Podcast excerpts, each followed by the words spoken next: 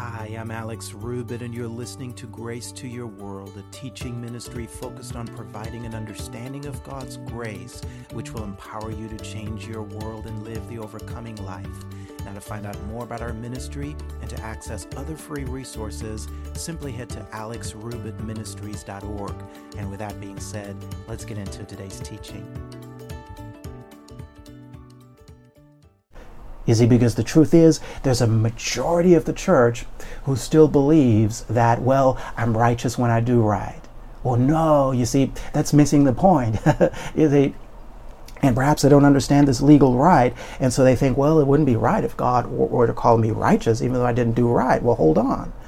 You see, he, he calls you righteous not because of anything that you have done, praise God, but because of glory to God, because of the one in whom you have uh, believed. You see, once you believe on the Lord Jesus, I want you to understand, now God is able to, to see you righteous. Why? Because the very moment that you believe on Jesus, the Bible says you have become one spirit with him, you see. And so you've been joined unto him in the spirit. That's the spiritual aspect of your salvation. The legal aspect is that Jesus has purchased your legal authority to receive eternal life. And so the very moment that you are in Christ, you see, you're in Christ. And so and so God now sees you in Christ. Remember, I showed you this example last week. In fact, I'll show it to you again. Because you see in Scripture, in the New Testament, where it says, in Christ. You see, you see it all over the place, that phrase, in Christ, or in him. I'm going to give you a visual example once again to illustrate this. I got this index card here once again. Got a little index card here with some scriptures. I got a notebook, index card notebook. Now for our illustration purposes, this index card is you. You see? Yeah, yeah, that's you. That's you right here. Praise God. And this notebook is, is Christ, okay? And now the Bible says you're in Christ. Now watch this. I'm going to take this index card and I'm going to put it in the notebook. Index card is in the notebook. I'm closing the notebook. What happened to the index card, guys? Do you see the index card? No, all you see is, is the notebook, right? Well, the index card is still there. You see, you being in Christ means you're still you, but you see you're in Christ. And so, watch this. You look at this notebook and, and, and all you see is the notebook. Index card is in the notebook. And so that's exactly what happens in the spiritual realm when God looks at you. You see, when you are in Christ, I want you to understand, God is not seeing you in yourself. Glory to God. No, God is seeing you in Christ. And so when God looks at you, what he sees is Christ in you and you in Christ. You see, the, the Bible says in the book of Ephesians that we are sealed with the Holy Ghost. You see, you being sealed with the Holy Ghost means none of the good can get out, none of the bad can get in. You see, sealed, just like this notebook is closed. The index card, in a sense, is sealed in there. You see, and now watch this, guys. I moved the notebook around. Well, how many know that whatever I'm now doing to this notebook, I'm also doing it to the index card who is in the notebook. You see, I can drop the notebook. I just drop the notebook. The moment I drop the notebook, I drop the index card. And so whatever is true of this notebook is true of the index card, because the index card is in the notebook. Glory to God. You see, I want you to understand, no matter what your behavior may be like, you see, um, this is where people miss it. You see, I, I said earlier, religion has us all worked up in our behavior. You see, religion will say, well, this person isn't acting right. Well, they can't be right with God. But you see, God is not looking at your behavior. God is looking at you. He's looking at the index card in this notebook. All he sees is the notebook. He's looking at you in Christ. Glory to God. That means when he sees you, all he sees is Christ in you. When he sees you, he sees righteousness in you. He sees uh, his son in you. He sees everything that is true of Jesus being true of you. You see, it is for this reason, guys, that the Bible can say in the book, in, in uh, First John four, I believe it's verse seventeen, he says, as he is, so are we in this world. In this world, not in the world to come, in this world. Another error that oftentimes is being taught is, is that a person might say, well, Alex, I believe all of that, but you see, that's all talking about in heaven when we get to heaven. And so it's talking about a future state. We're going to be righteous when we get to heaven. No. Friend, may I tell you that you serve a right now God. Glory to God. May I tell you uh, that God is, is doing what he does. He's doing it right now, you see. Glory to God. The very moment you got into Christ, the new creation came alive on the inside of you. And and, and, and you can see that because he, if, if it was in heaven, he wouldn't have said in this world. He says, as he is, so are we in this world. In this world. Now, obviously, that's not talking about your behavior. You know, uh, you got to be deceived to think that that's talking about a person's behavior. That's the other end of the, the spectrum. You see, you got these two extremes in the body of Christ where there, a person either thinks that they can never measure up to the standard, or you got a deceived person, a religious person. You know, that's a person who thinks, well, they're perfect. They don't sin anymore. And so now they can sit in judgment of other people who are still sinning, you see. That's an extreme, guys. And do you know, anytime you got extreme, you got error? Do you know that the truth will always be found in the proper balance of things? And so a person who thinks that they're perfect, well, you see, that's what the law was given for, guys. You see, God gave us the law, or he gave the law to Israel, because he knew that without the law, people wouldn't recognize their need for him. You see, when a person thinks they're already perfect, they're not going to recognize that they need God. But you see, everybody still needs him. You see, someone says, well, Alex, I keep the Ten Commandments perfectly. Well, friend, the law is not just the Ten Commandments. The law is six hundred thirteen commandments that were given under that dispensation.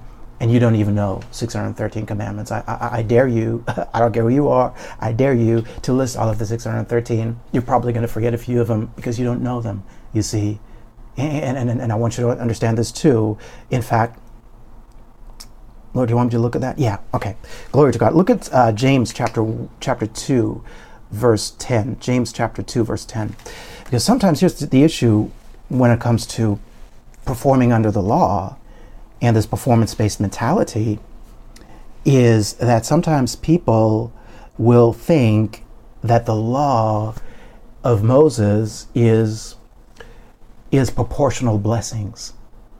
And so in other words, a person may think, well, yeah, Pastor, I, I know I'm not perfectly keeping the law. I just cussed a guy out in traffic this morning. Uh, So I'm not perfectly keeping the law. Yeah, no, I'm not. I'm not condoning cussing people out or anything like that. I'm just saying, you know, you know, you're not keeping the law perfectly because you struggle with your temper. Uh, you were rude to the waitress at the restaurant the other day. You know, you're not measuring up to the standard of perfection. But you see, a lot of people think that the law is proportional blessings, and so you think, well, if I do ninety percent of the law, I'll get ninety percent of the blessings. But that's not how it works. You see, I want you to understand why the law of Moses is, is a curse. It's not a blessing. God gave that law, literally, guys, this is going to be radical. He gave the law to empower them, to, to, to empower Israel to fail, guys. The law is empowering you to fail. The law is God setting you up to fail. Well, why? Because when you fail, you recognize, glory to God, I need a Savior. I need a Savior. I need some help here, you know. Uh, that's what the law does. And so the law, I want you to understand, is not proportional blessing. No, the law is you do one hundred percent of the law, you get one hundred percent of the blessings. Or you do ninety-nine percent of the law, you get zero percent of the blessings. And you get one hundred percent of the curse. You see, I want you to understand that that's how, how that is how that is set up. Look at this here in James chapter two, verse ten. Some people are like, oh, I don't know about that. Well, well, let's look at what the scripture says. Remember, this is not about what I say. This is about what does the Bible say. Look what he says here. He says in, in James two twenty, excuse me, two ten, he says, for whosoever shall keep the whole law, law of Moses, and yet offend in one point, he is guilty of all. He is guilty of all. Look at verse eleven, in fact. He says uh, in verse eleven, "For he that saith, do not commit adultery, said also, do not kill. Now if thou commit no adultery, yet if thou kill, thou art become a transgressor, tra- transgressor of the law." You see? And so I want you to see this, guys, that there's not a single person in the world who can keep the law. The only man who was able to keep that law, praise God, was Jesus. You see? And so your righteousness doesn't come from you trying to perform by the law. Your righteousness comes by you believing on Jesus. Believe on the one who was able to keep that law. Praise God. Are you guys seeing this? Are you guys listening to me? Praise God. You see, a guy, this is, you know, when when people don't understand this, they'll they'll start to classify sins. They'll be like, well, uh, you know, I lied, but at least I didn't commit adultery. But I want you to understand, you see, God, again, is perfect. His standard is perfection. And so there's no sin categories, I want you to understand. Sin is sin, you see. Sin is sin. And and, and you may think, well, lying is, is, is a two, but adultery is, is like a category ten. That's not how it works. You see, sin is sin. And so and so anytime you miss the standard of perfection, you come short of the law. But here's the thing, guys. Once you understand that what makes you righteous is not you performing under the law, glory to God, what makes you righteous is your faith in Jesus. Glory to God. The moment you understand that, now, what happens is now you're you're delivered from that guilt and that condemnation and that shame that came from never being able to keep the law. You see, as long as you, you're, you're still trying to keep the law, you're operating in the curse because you're keeping yourself in this condemnation. There's a lot of condemnation-based religion out there, guys. But you see, the moment you put your faith in Jesus, what Jesus has done for me was enough. Glory to God, I'm righteous because of my faith in uh, Jesus. What that does is, guys, it lifts the burden. It lifts the burden. And when that burden is lifted, that's when you become free from the curse.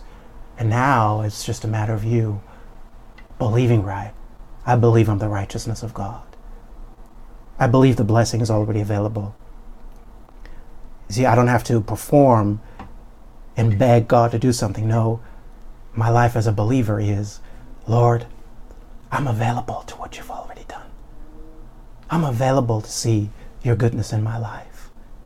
Praise God. Everybody say, I'm available to see the favor of God in my life. Say, something good is getting ready to happen in my life. Something good is getting ready to happen. If you're with someone, turn to them and say, something good is getting ready to happen. Something good is getting ready to happen. Praise God. Praise God. Uh, look at, uh, I want to look at this. Thank you, Lord. Look at uh, Saint John chapter six, verse twenty-eight. Saint John chapter six, verse twenty-eight. I believe the Lord would have us see this. Praise God.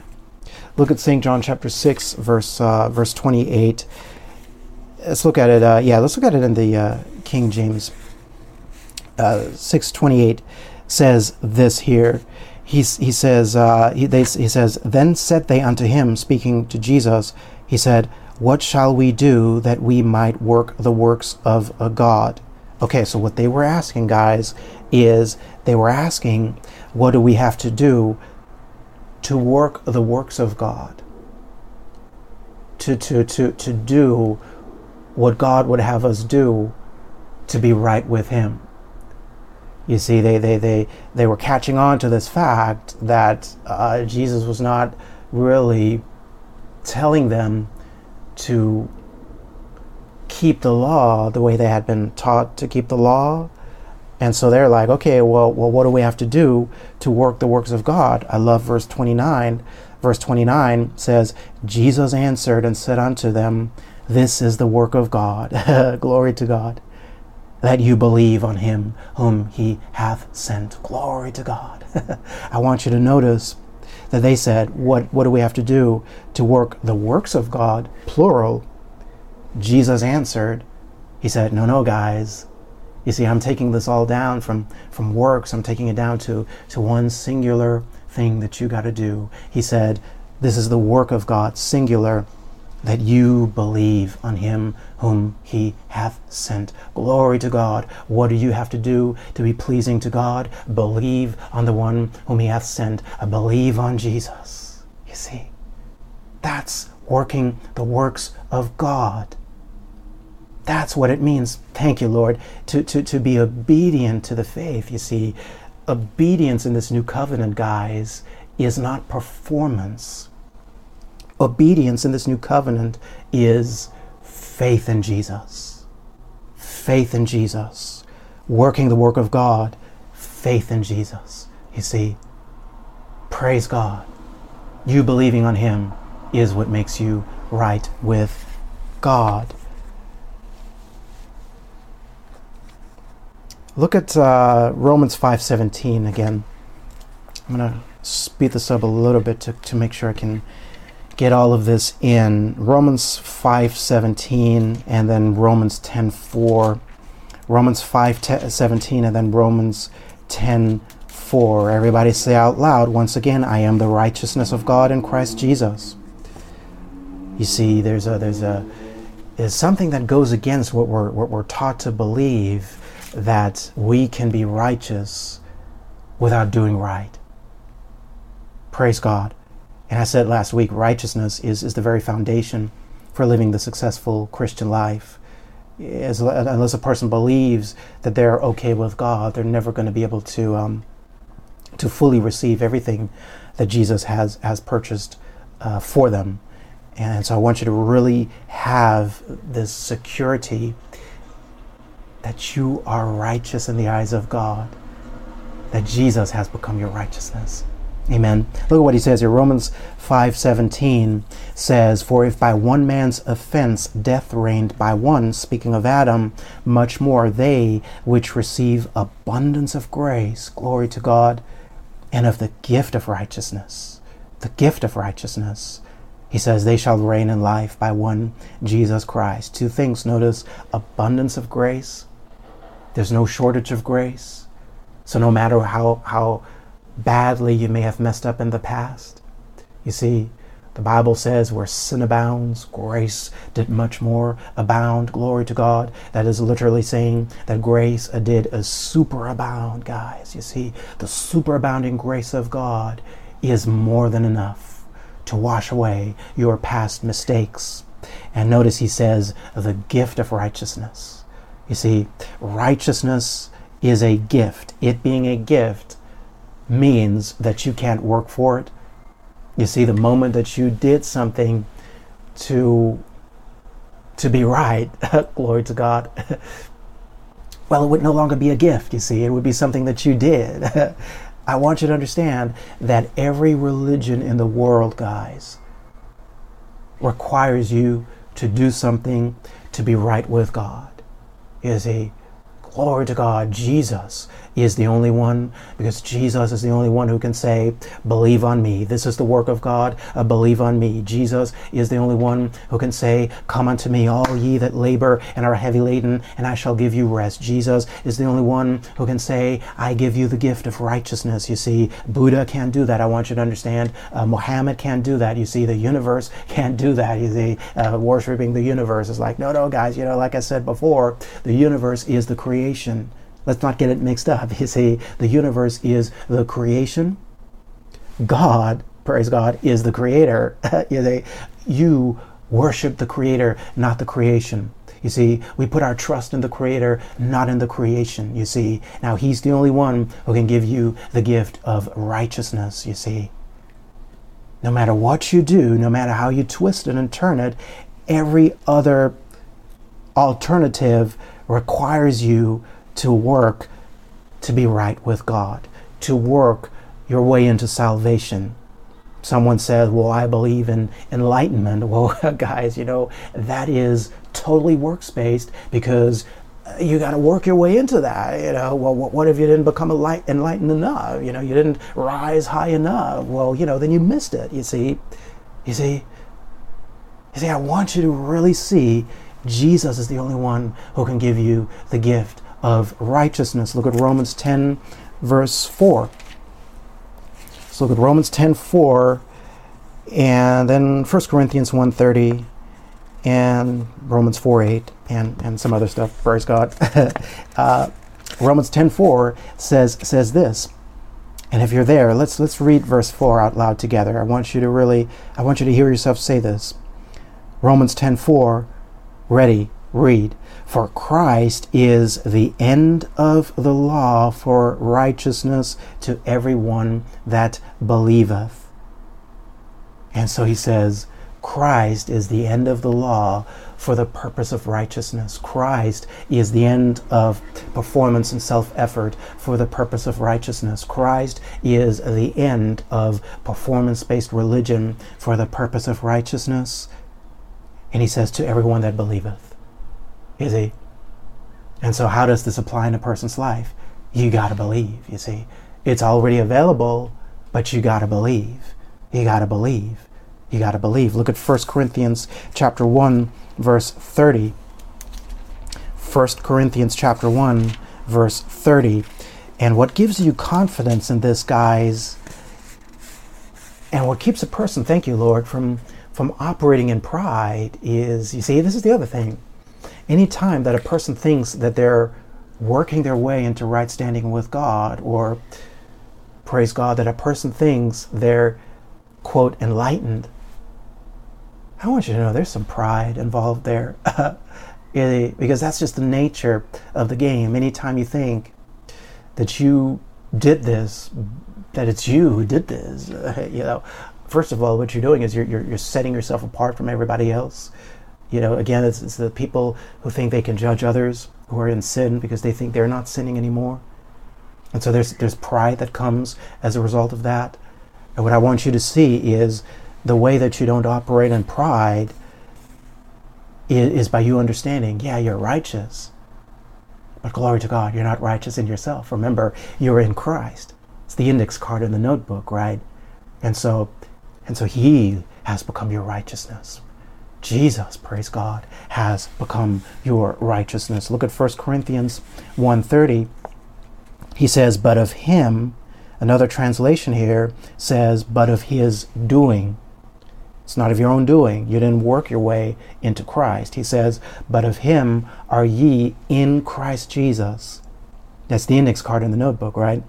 He says, you're in Christ Jesus, and watch this, who of God is made unto us wisdom and righteousness and sanctification and redemption, guys. You see, Jesus is your wisdom. He's your righteousness, your sanctification, your redemption. Everybody say this out loud. Say, Jesus is my wisdom. Say, Jesus is my righteousness. Say, Jesus is my sanctification. Glory to God, and Jesus is my redemption. Hey guys, thanks so much for joining me today. I'm Alex Rubit. You have been listening to Grace to Your World. To learn more about our ministry and to access the full-length audios of this and other teachings, simply head to alex rubit ministries dot org. For information on how to become a Grace Vision partner or to make a gift of any amount to our ministry, go to alex rubit ministries dot org forward slash give. Now I pray you continue to see God's grace manifesting richly in your life. I look forward to talking to you again on our next podcast.